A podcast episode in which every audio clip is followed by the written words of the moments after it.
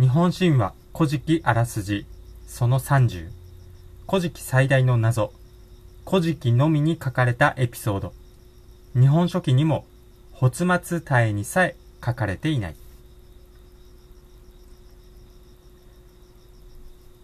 前回の話の続きをしていきたいと思います。前回は大和武が熊祖を制してこう大和の国へ帰るところから始まります。大和武は大和の国へ帰る途中に出雲の国島根県ですね立ち寄りました。そこには出雲武という大和の国に逆らう者がいるということを聞いたのでついでに退治してやろうと思ったからです。まず作戦としては大和武はもう笑顔で親しげに出雲武に近づきそして友達になりました。そしてある日二人は一緒に日の川へ水浴びに行くことになりました。そこで大和武は密かに歌手の木で偽の刀を作りそれを腰に刺して行きました。二人は服を脱いで水浴びを始めました。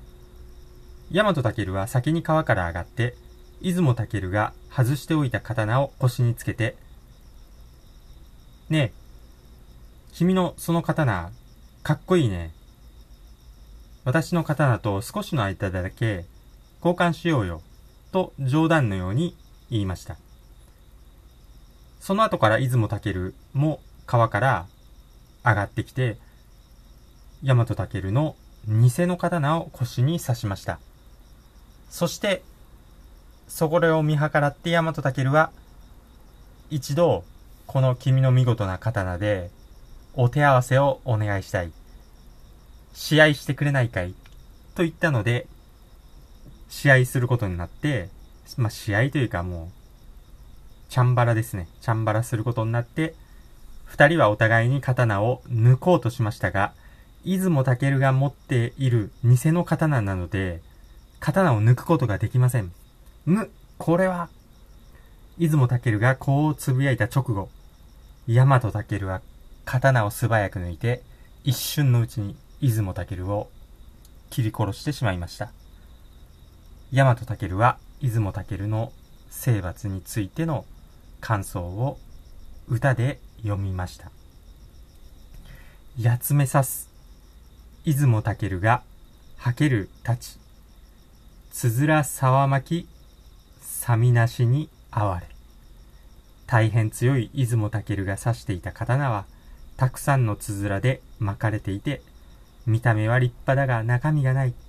ああ、かわいそうに。このように、大和武は逆らう人々を次々と征伐され、大和の国に帰り、天皇にご報告されました。続く。ということで、ちょっと突っ込みどころがありすぎるサイコパス、胸くそ、騙し討ち、ひどい、そんな声がもうたくさん聞こえてきそうなエピソードですよね。ヤマトタケルってなんとなく英雄とかすごい人だって思ってる人も古事記を知らない人には多かったんじゃないでしょうか。実は卑怯で悪知恵が働いてサイコパスというちょっとやばいやつなんですよね。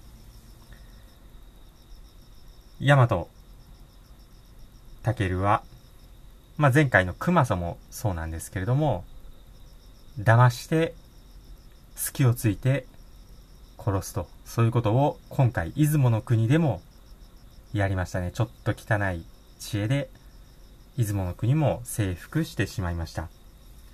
しかし、このサイコパス丸出しの出雲征伐物語は、日本書紀にはありません。日本書紀では全くカットされているというか、もうその話自体がないんですね。この、この出雲征伐の話自体が日本書紀にはありません。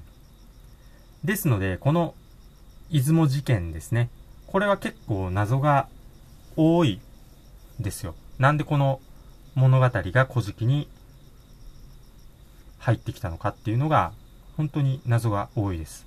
そして、まあ日本の古文書、そして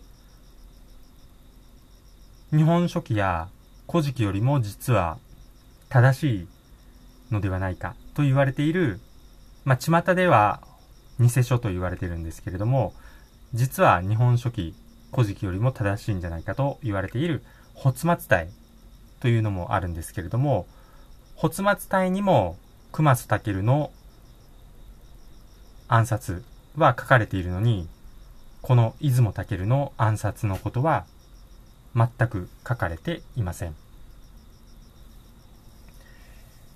不思議ですよね。なんでなんでしょう。なぜ古事記にだけこの卑怯な騙し討ちの話を盛り込んだのでしょうか。しかも、この出雲征伐ですね。天皇の命を受けたわけでもありません。自分で勝手に大和の国が、に逆らう国があるっていうことで、熊須九州からの帰りに、もう出雲も征服してやろうと思って自分で勝手に判断して、自分で勝手に卑怯な手で暗殺したという、もうまさにサイコパスエピソードが古事記に収録された。古事記だけに収録されたんですよね。不思議ですよね。どちらにせよ、出雲といえば、もともと、スサノオですよね。スサノオの系図。スサノオから大国主。大国主が治めていて、そして、アマテラス勢力が勝手に出雲の国にもう勝手にアマテラスの息子に治めさせようと思ってアマテラスが竹三日月とかを最強の神竹三日月を派遣して大国主が国譲りしたと。すいませんって国譲りしたのがきっかけで、まあもともと出雲と大和っていうのはあんまり仲は良くないですよね。大国主にしてみたら自分がせっかく切り開いた日本をいきなりアマテラスの勢力が勝手に天孫降臨で降りてきて今日から日本は俺のものなって言って国譲りしてしまった話があるんで大和と出雲っていうのはあんまり仲良くないんで今回のこう大和武が出雲をまた征服したというのも、こう、ダメ押しで盛り込んだ可能性はありますね。まあ、とにかく、出雲と大和っていうのは少なからず確執はありますので、まあ、時の天皇が出雲を、まあ、支配させようとしていたことは、もう間違いない、確かな情報だと思います。ということで、考察していくといろいろ面白い古事記、まだまだ続きます。まだ続くと言ってももう少しで終わり。長い、長い古事記の話ももうすぐで終わります。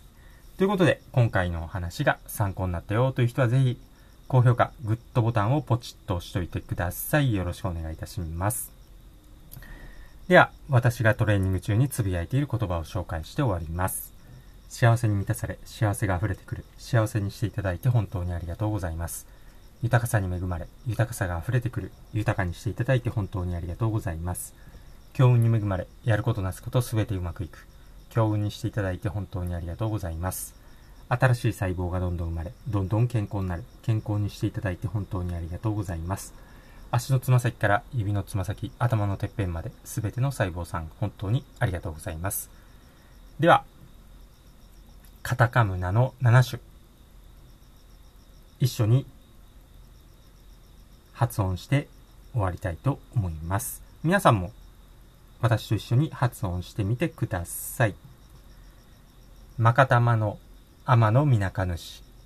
高みむすひ、かむみむすひ、ミス丸の玉。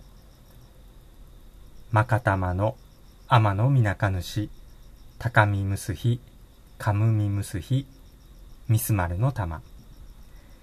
ということで、また次回お会いしましょう。チャンネル登録とメンバーシップ登録もよろしくお願いします。それでは。